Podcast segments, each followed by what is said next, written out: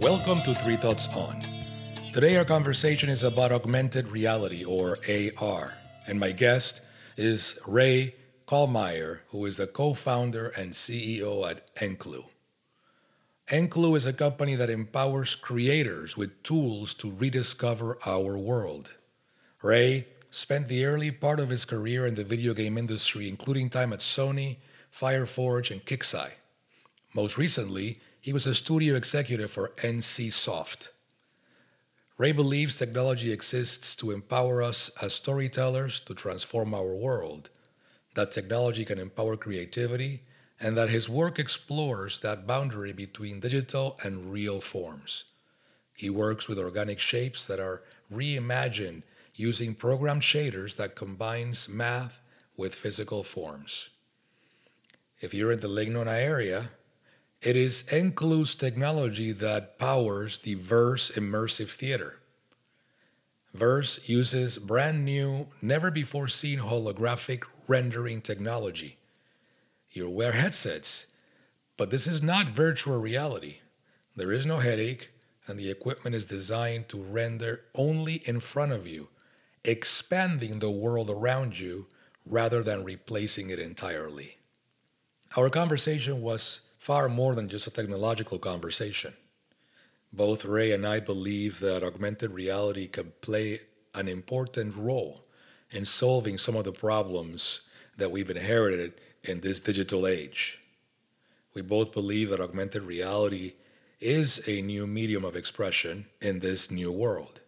But we both also believe that augmented reality can be a fundamentally social technology and that it can help us solve a lot of the challenges we experience today socially and technologically. I hope that you enjoy our conversation. And now, Ray Kallmeyer.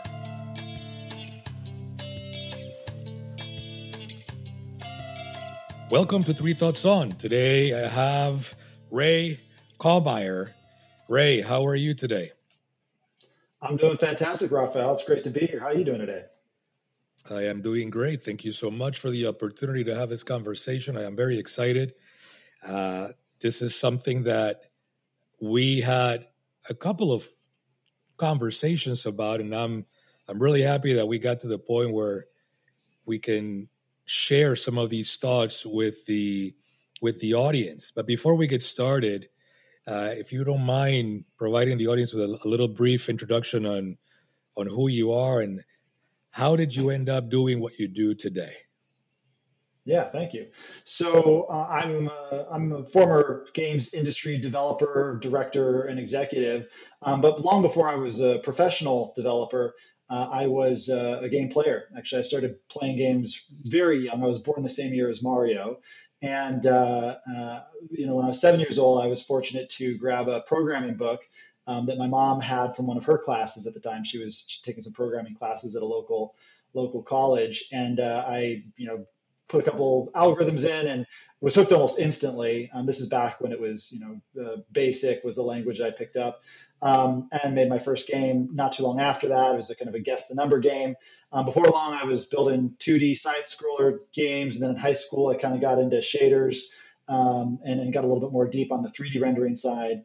Then uh, right out of high school, the uh, the first job I got outside of flipping pizzas, which uh, which is probably one of the most satisfying jobs I've ever had, to be honest, uh, was actually testing video games for Sony. Um, all sorts of games, sports games like uh, World Tour Soccer, shooter games uh, like Killzone was one of the ones I worked on, and that kind of start, sparked my my interest in taking that career further. what I loved about it initially was how many different pursuits the, the games industry weave together in order to create a compelling uh, piece of media. So you have the the engineers like I was, very systematic, analytical thinking. Um, you have the designers, I mean, big vision, kind of cool ideas fitting together. You have the artists, attention to detail, beauty, um, you know, geometry. Then you have the producers, folks that kind of get it all done. You have the musicians, you have the narrative writers. Uh, it's like all the things that a big budget Hollywood production requires and all the things that a software development lifecycle requires, kind of coming together in this unique emergent thing that was new for humanity. I mean, video games didn't really exist as an industry before the 80s. There were small little teams here and there, but all of a sudden, within my lifetime, it had turned into this thing that was uh, culturally relevant, and also felt like there was something new to it, something that was more than just novelty. Uh, I would actually now look back and uh, looking back on it, say that what was true then was that we were at the tip of uh, iceberg of a new kind of storytelling, uh, one that was you know both cinematic but but interactive at the same time. Like the choices you make in a video game steer the story, steer the outcome, and because of that, they draw you in. They're more engaging, and uh, that was really appealing to me. So I spent um, you know probably about uh, 15 years working my way up in the games industry. You know, starting from a tester, then being an engineer, then doing some design, and then doing direction, and then actually running studios, and then even doing mergers and acquisitions uh, for companies like Ubisoft, which a lot of folks have heard of, and NCSoft, um, which if you're international, a lot of folks have heard of. And uh, it was around 2016 when uh, I was, you know, really, you know, moved fast in my career, doing very well for myself, but at the same time, starting to feel a little bit hollow in my day-to-day work. The things that really drew me to games early on, right out of high school, were no longer um, compelling me to kind of keep putting in the hours and, and, the hard work required to be successful. Like, you know, Killzone is a great game um, that I made when I was, you know, 22, 23. Uh, when I was 33, uh, did not feel as interested in making another shooter game. Um, not not to not to say that people who are you know expressing that kind of gameplay, there's nothing wrong with that. But I personally just didn't feel as connected, and I felt like I wanted to do something more um, with a positive impact with my time. You know, we, there's only so many hours in the day, so many days in the week, and I felt like I wanted to find a way to take my skill set, uh, you know, 3D development, management, production, and, and turn it into something that yielded a, a, a greater social good. Uh, so that kind of fast forward to 2016 when a friend of mine, actually, uh, him and I were former colleagues. He was in the uh, lab at at, um, at, Cardinal Health. Of one of my internships when I was getting my degree was at this uh, uh, medical tech com- medical tech company, and we were working with infusion pumps and experimenting with the future of communication and and uh, and, and, medical technology before it was cool. And uh, he was he was a brilliant guy. And he, anyway, years later, he reached out and said, "Ray, I've got uh, early access to this new thing. It's called the HoloLens, uh, and it's this brand new device from Microsoft. It's it's an augmented reality headset, and this is right when the original VR hype wave for the DK1 was coming around, 2015, 2016. He said, Ray, do you want one of these devices? We're only going to ship you know 20 of them around to developers around the, the, the world. Do, do you want one? And I said, Charles, you know, what the heck are you doing? you don't need to ask. Just send me the device. Of course, I want to play with holograms. This is exactly you know what I want to do at my time. Why, what's, what's the question? Um, so he did, and uh, I, I, got it a couple days later, put it on, and it was just like a lightning bolt hit me from the sky. I will never forget how immediate the transformation was in my perspective of what I was here to do. Uh, that there was you know so much potential for technology and, and our relationship with it to change dramatically for the better um, and, and for the worse. I think there's a lot of power with the technology. But as soon as we start putting our digital worlds into the physical one, you know, actually anchoring interactive digital content in, in the world around us, um, some really incredible avenues for human expression, human creativity, human connection, human collaboration were open. And at the same time, I mean, back in 2016, the tools were atrocious. And that's not to say that the people that were working on it were not brilliant. They were, but it was just very early on, you know. So we're talking, you know, like 1970s level of computer support, not 2010s level of computer support. So there's just a lot of stuff that didn't exist yet. Like getting a file on a device was incredibly painful. Um, and so there's a real need, I think, a real gap in the market to start approaching what does it look like to build infrastructure, build tools um, for this new ecosystem, and and that was immediately appealing to me. So you know, within two weeks, I had left my job at NCSoft, which was a hard leave. I left a lot of really great people. Unfortunately, they're they're they're still all doing really great things. Uh, but I but I dove in feet first or face first really into this new spatial computing ecosystem. And uh, I guess the rest is, is starting to become history. But that's that's really how I got to where we are today. Well, thank you for that intro. I wanted to kind of connect with the audience because this particular topic is probably quite different than anything that I've done in the podcast so far. And just to bring context to the audience, a couple a couple of points before we dive into into into the thoughts, the three thoughts that we've discussed for this podcast. Number one, technology is is as wonderful as we choose what we choose to do with it. Uh, a knife is a piece of technology, right? And we can use a knife to cut our food or to hurt someone, right? And gaming as it exists today, people don't realize, but the gaming industry it's is bigger than TV, radio, and movies all combined globally right now. So yeah. it has taken over. And like you said, it involves so many different areas, so many different types of skills and talents. It used to be that when we talked about gaming, it was just a bunch of developers. You know, I'm a little bit older, so I remember the 70s Pong, right? There's a couple of developers, you know, doing some cool things at a time. But like you said, today you have musicians, you have designers, you have artists, you have the developers, you have the designers. There's there's this ecosystem to create a world that began with virtual reality and now is with augmented reality, VR versus AR. But I want to make sure that people understand why am I doing this this podcast with you, and it's because there's obvious value from an entertainment point of view. But you and I agree that there's far more value beyond entertainment. And I think that this is the type of conversations that I want to start having, you know, in open forums and how to use this technology to really do more than just entertain, right? So just wanted to give that preface to the audience because I know you and I have talked about this, and that kind of leads to the to the to the three thoughts that we've agreed to share with the audience today. So I'll let you go with the first thought on augmented reality. What is your first thought on augmented reality, Ray? Yeah, thank you. So I think the augmented reality, as you mentioned, is more than just a you know transition from video games. Augmented reality really is a new medium of expression, one that is contextualized in the real world. So you can think of it a lot like a natural extension of what's been going on throughout human history, which is starting back with the invention of the spoken word and the cave painting. We've been sharing our ideas. We've been taking our experience of life and our vision and sharing it with other people that we care about. And over time, we've been able to share more and bigger ideas and more abstract ideas and ideas with greater clarity.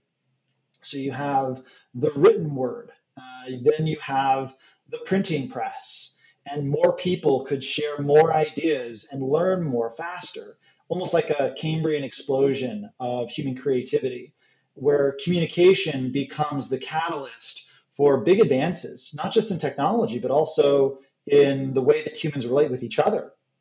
That we are exposed to the best and brightest of, of different cultures, of different walks of life. And, and the way that we are exposed is through the common medium of how we share ideas. So, fast forward, then we have plays, and then we have cinema, uh, and, and then we have, you know, obviously books and, and, and modern video games allow us to kind of combine all these rich ideas. Uh, and, and what augmented reality does now is the next step. And some would say it's even the last step of, of our technology because there's not really too much to imagine beyond bringing all of this crazy, awesome imagination into the real world. But what augmented reality does is it takes our imaginations and it allows us to contextualize them in the real world, in a space where we can put them right next to you know your couch or a tree or whatever context matters for for that idea and that, that has some profound implications on the kind of uh, experience of, of the medium. So you know, you're you're like your own cinematic director of your experience of, of this medium. Whereas a movie you know there was a cinematic director. They, they told you what to look at at that time by recording in that specific box. And they can edit it and they can make it perfect.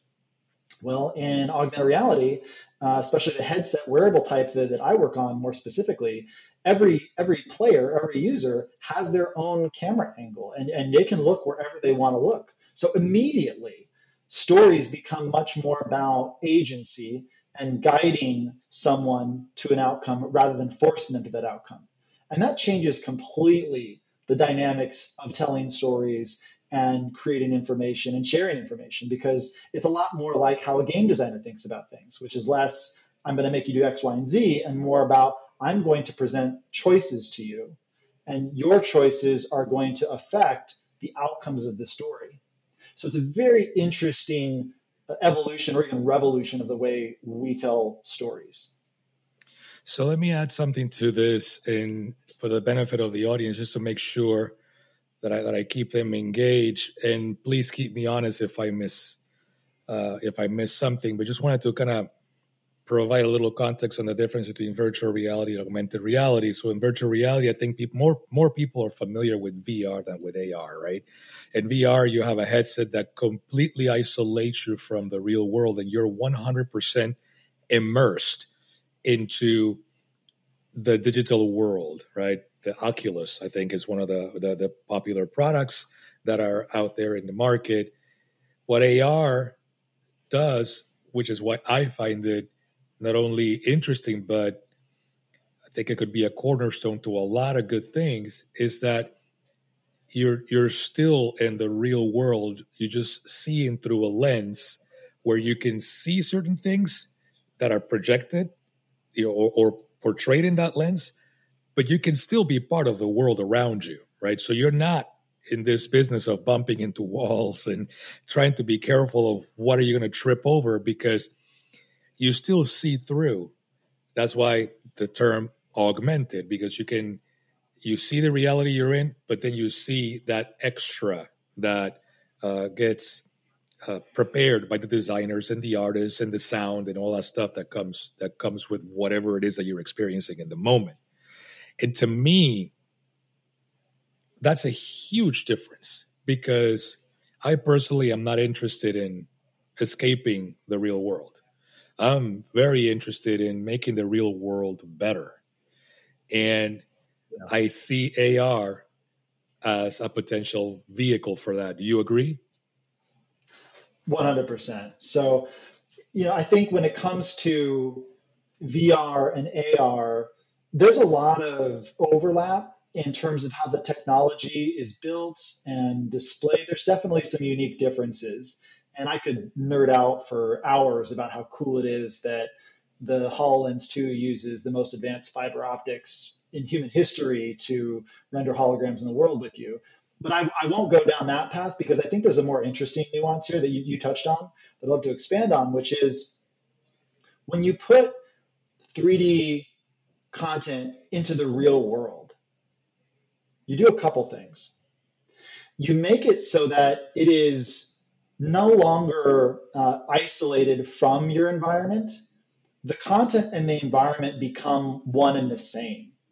And, and all of a sudden, the space that you experience the media is just as important as the media itself. It is a holistic integration of digital content in the real world. And that's a huge contrast from the majority of screen based content or VR based content we have today, where I don't think anyone is suggesting that even though we do get digital fatigue with smartphones, that we just go into a desert and pretend the technology doesn't exist anymore. I mean, unless you're going to Burning Man, and the, uh, but you know that's that's a short period of time. We're not going to actually live our modern lives without technology. But we all do acknowledge that there's some potential there to have a better relationship with technology, right? And I think that the other really important distinction here is that it's not just the space that you're integrating the content with. But when I'm looking at my phone or I'm looking at my computer screen, what am I not doing? I'm not making eye contact with you because I can't do both at the same time. With augmented reality, that's different.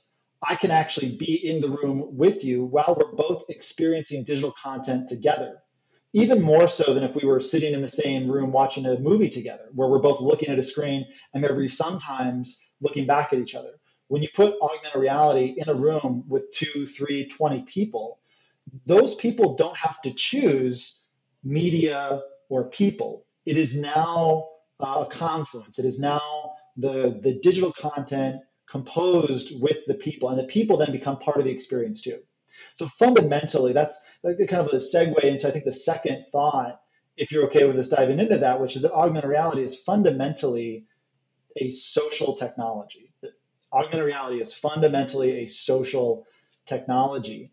And that itself has new profound implications on the kind of experiences, the kind of use cases that work with augmented reality that don't work with virtual reality, um, and then that certainly seems sorely lacking in our previous generation of mobile technology or computer based screens. Well, that's interesting. So, a, a couple of things there. Um, we can say that it's a social technology, but it's actually a three dimensional, at least, social technology, because we can argue that World of Warcraft is World of Warcraft is social because you have a group of people playing together and they can hear each other through audio, but, but they can't see each other. All they can see is themselves in this inside this digital world, right?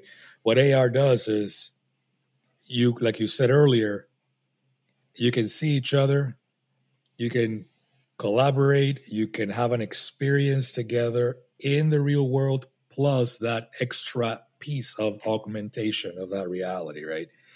Um, and uh, I think that that's where the key difference is because that, that that opens up for a whole new set of possibilities of helping people collaborate and not just entertain themselves. Now, one thing I wanted to to throw at you and see your thoughts on was when when people evaluate these types of technologies, there's well, some people there's a natural resistance to say that this is just not natural, right? That you know we're going away from our uh, nature as humans, right? And what I tend to to tell people is there's a great book I highly recommend. It's called The Extended Mind by Dr. Annie Murphy Paul.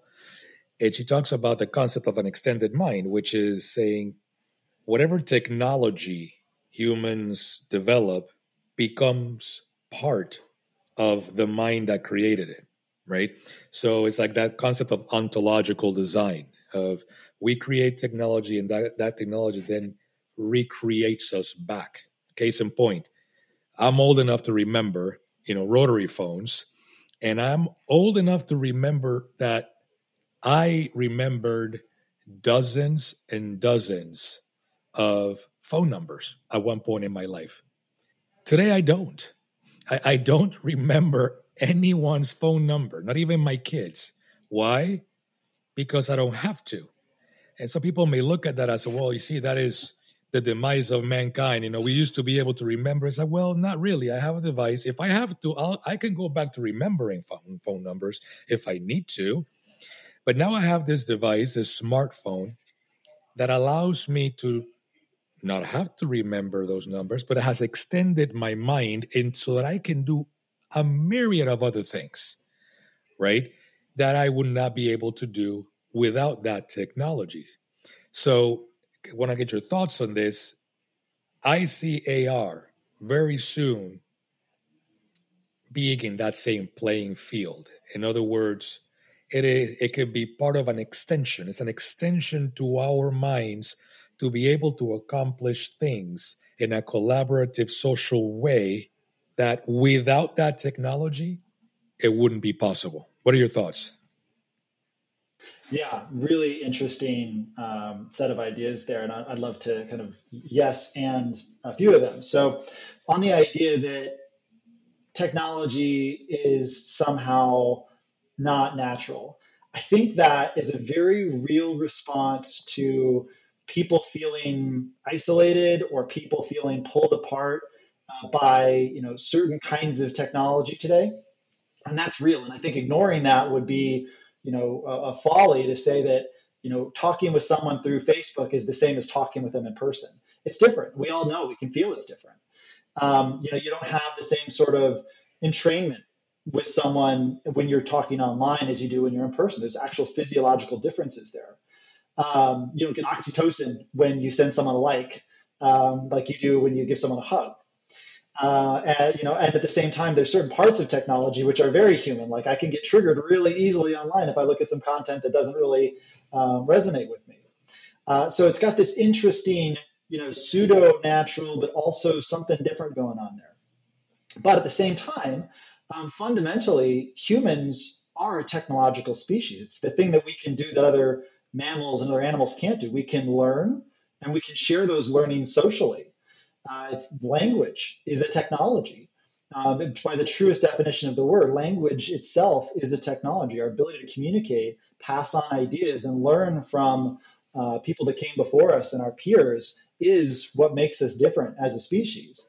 And, and I think you can't you can't take the, the fun parts of being a human without saying that okay sometimes we're going to invent things that uh, have consequences that we can't figure out. I think the important thing to do is to recognize when we've invented a technology that has power to do both uh, benefit and harm, to figure out how to isolate the harmful effects or remove the harmful effects of that technology, or at least build social norms to prevent the harmful effects of that technology, while at the same time preserving the good that makes us human. And a great example of this is cars. You know, when we first invented cars, we didn't have the concept of sidewalks and roads. It took us a while to figure that out that cars and people should not be in the same space together. And you know, you could have said back then that cars are evil, they run into people, they're bad. But really, we just needed to adopt new social norms around how to integrate that technology with our lives better. And when we do find ways to integrate technology with our mores and our life ways, really amazing things can happen. Like a simple example is we couldn't support the level of human population we have today without advances in agriculture, just full stop. There would not be as much human life flourishing today if we had not used technology to overcome the limitations of our older versions of agriculture. But then another example that to, to recontextualize it on augmented reality. So we, we all know what reading is like. We've read books before. And when you get lost in a book, you, your entire world gets transformed, right? It's called suspense of disbelief. It can happen in a great movie, it can happen in a great radio show.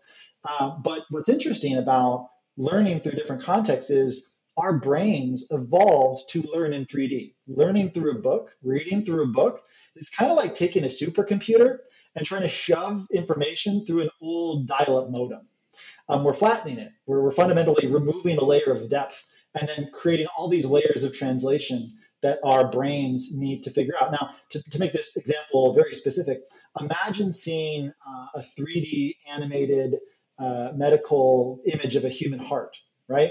Um, if it's in a book, you can see it from one direction. You can kind of see where some of the things go in and out, but you don't really get a sense for how the arteries connect or how they interweave together. And if your job was to plan a surgery where you needed to, um, you know, go in and do something with that heart, it'd be very difficult to do that with just a single 2D image.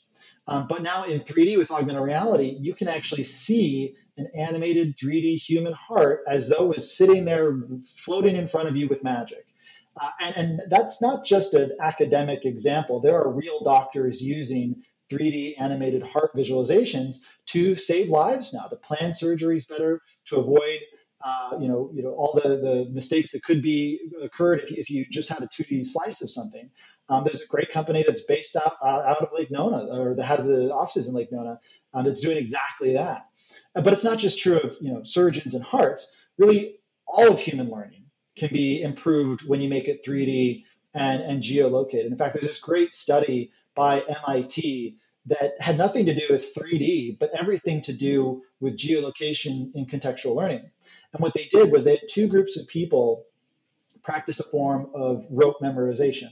It, one group of people learned the Super Bowl scores uh, throughout the years just by looking at a piece of paper and memorizing it. Just classic, you know, look at the thing, memorize it.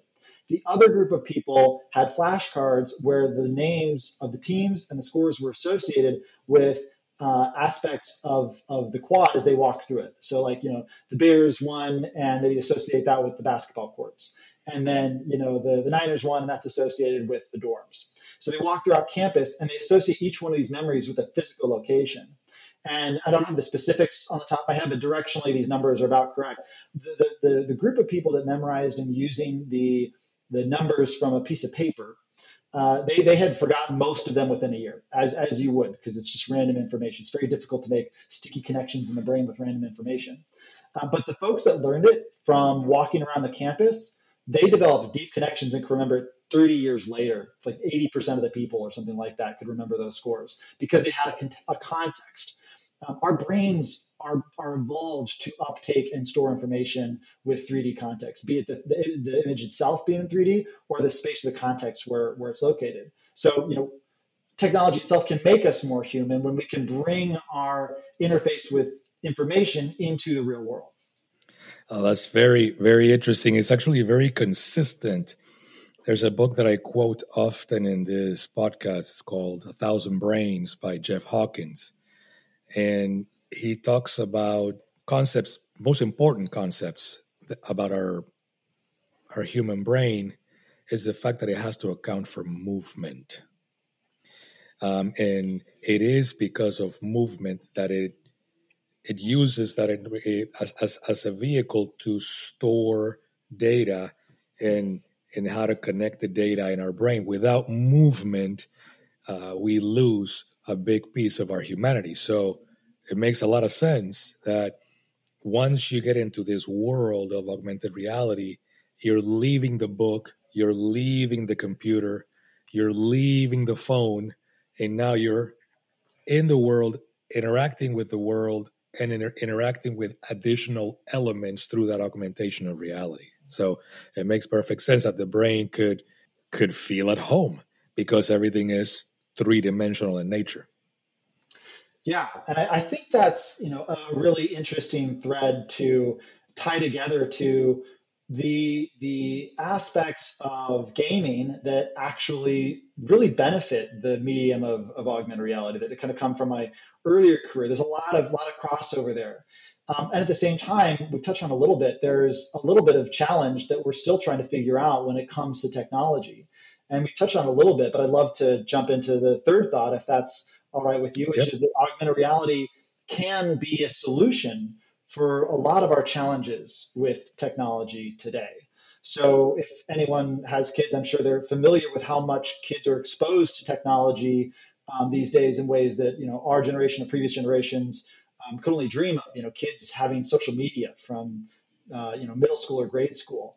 Uh, kids growing up with touchscreens and expecting to have a dopamine hit every time they press a button. Um, you know, people losing themselves in addiction to everything from Farmville to World of Warcraft. These are real issues and they have real impacts. Let alone kind of the the, the almost emergent echo chambers that result from connecting people based upon shallow interest groups um, as opposed to more broader based like national or cultural identities. Um, and, and I haven't seen myself any really good holistic solutions to a lot of these technologies because I think fundamentally folks might be missing the core problem here. And the core problem is not that we are you know more connected on Facebook and that people can say what they want to say. That's actually probably a good thing. The problem is that we're not removing the ability to mix together. We're removing the, the world as a place where we all naturally connect and meet up. Um, and at the same time, you know, in the games industry, there there's plenty of folks who may have uh, been able to overcome um, social uh, uh, isolation or fears by joining digital communities, by by participating in, in community groups or guilds, um, by finding a sense of, of shared identity in their digital personas. They could take on new lives and actually express themselves more fully.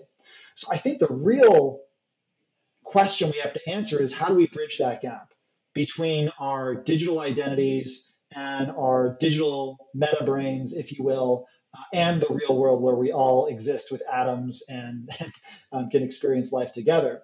And that's where augmented reality really comes in to save the day. Augmented reality, in one sense, is that bridge between our digital world and the physical world. It is both. You can't have an augmented reality application uh, or, or bit of content without both the physical context, the social context it's appearing, and the digital creative that brought it together. So if all augmented reality did was bring the the the issues that we've got with you know Twitter into the real world, well, at least then I'm talking with someone in the real world as opposed to talking at a caricature of that person through a, a, you know a 120 character limit. Because once we get into the real world, once we are sharing physical space, magical things really do start to happen. We start to see each other's humanity. We can start to connect with each other and practice empathy more uh, more acutely. We can start to feel and see each other's perspectives more naturally. Now, it's not a, a, a, a panacea solution. We're still going to have to do work to understand each other's perspectives. But being in the same space, being in the same physical world, and getting ourselves mobile, walking around, um, agile, is, I think, one of the really exciting things about augmented reality. And here's a great example there are people who will spend hundreds, thousands of hours improving the stats of their digital characters in, in massively multiplayer online games like World of Warcraft uh, or RPGs like Final Fantasy. They'll they'll quest, they'll increase their strength, they'll go find you know hidden loot, they'll run shops, they'll gain digital money. And, and those same people sometimes really struggle to bring that same sort of discipline and rigor into their personal lives because oftentimes what's getting them to do it in the game is a set of interactive choices where the results and the progress and the payoffs are simple and clear. Now, as it turns out, you know, you invest 100 hours, 1,000 hours into your own physical condition in the real world, you'll start to improve your physical condition. If you invest a 1,000 hours into real world entrepreneurship, you will improve your financial condition. But what's oftentimes lacking in the real world is that same sense of progress or incremental improvement that video games provide so simply to folks. So that's another example. If you can bring some of those guides and mechanisms that have been so successful in games into the real world, people can start to play the character of themselves and start to improve their physical avatar, who they want to be. They can start to see the choices they make in the real world as, as being choices that affect their lives and their outcomes. And for me, that's one of the most exciting things because I think that's really where we get to the core of what I'm doing here with augmented reality. And that's really trying to rewrite our relationship with technology and then make it more positive, make it something that we, we feel like enriches us and makes us more human and more creative and, and more collaborative. Oh, fantastic. I there's so much there that we could continue talking for hours, but I wanted to it's amazing that you brought the Twitter example because that's exactly where I was going. I, I really never felt comfortable with the idea that it is the town hall because right. it's not. Because I don't know anyone there. All I know is what they write. I can't see them. I can't interact with them. It's like you said, it's a, it's a, it's a caricature at best. It is a caricature of the individual for a very specific slice of that individual, right? Which is whatever topic is being discussed in that moment. In a real town hall, you can actually see the person, you can actually interact with the person, and you can see the totality of the person, not just a slice of their personality. So I I was at Twitter for a little while and I couldn't handle it. I, I had to bail out because it was just, it is a forum where, in a way, it has the potential to do the opposite. Again, it's also a technology. The technology in itself is not bad. It's how people choose to use it. And, but some technologies are better than others. And I think tools like Twitter or technologies like Twitter more easily bring the worst out of us right? Whereas I think that once you get to be in a world, either in the physical world, you know, as you are, as we are right now, or through um, augmented reality, it is more difficult to lose our humanity because we're surrounded by the environment. We, we're, we're in the environment. We can see each other. We can interact with each other. So it becomes a bit more of a challenge to depart from ourselves because that's what we're that's the starting point. We're not hiding behind a screen. We're not hiding behind a PC or an app. We are in the world interacting and whether it's you know collaborating or learning from each other whatever the case may be depending on the application that's that's irrelevant. It is you are now truly in a potential town hall situation. So i that's the part about it that exci- excites me because I feel like it is a turning point in the technologies we've had available to us for the past 10, 15 years with social media, which tend to in a way dehumanize us because we feel more protected because we're behind something. We're behind a keyboard. We're behind a screen, and we don't have to deal with all aspects of become of, of being a human. Do, do you agree? One hundred percent. I think that where we're at right now, uh, as as a society, as a global society, and as as a national society, and and all the different other identities that we have, we're in a, a unique time in human history, but it's not totally unique.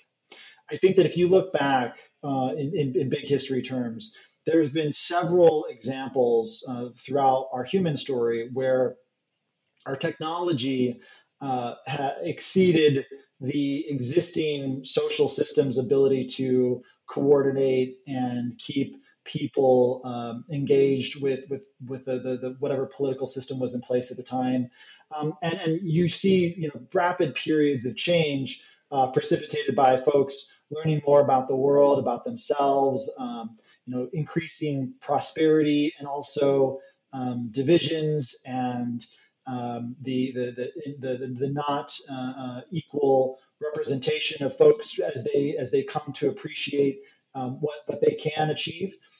Usually, this is as a result of some new information technology, some like writing or the printing press providing greater clarity for folks across across the, the world.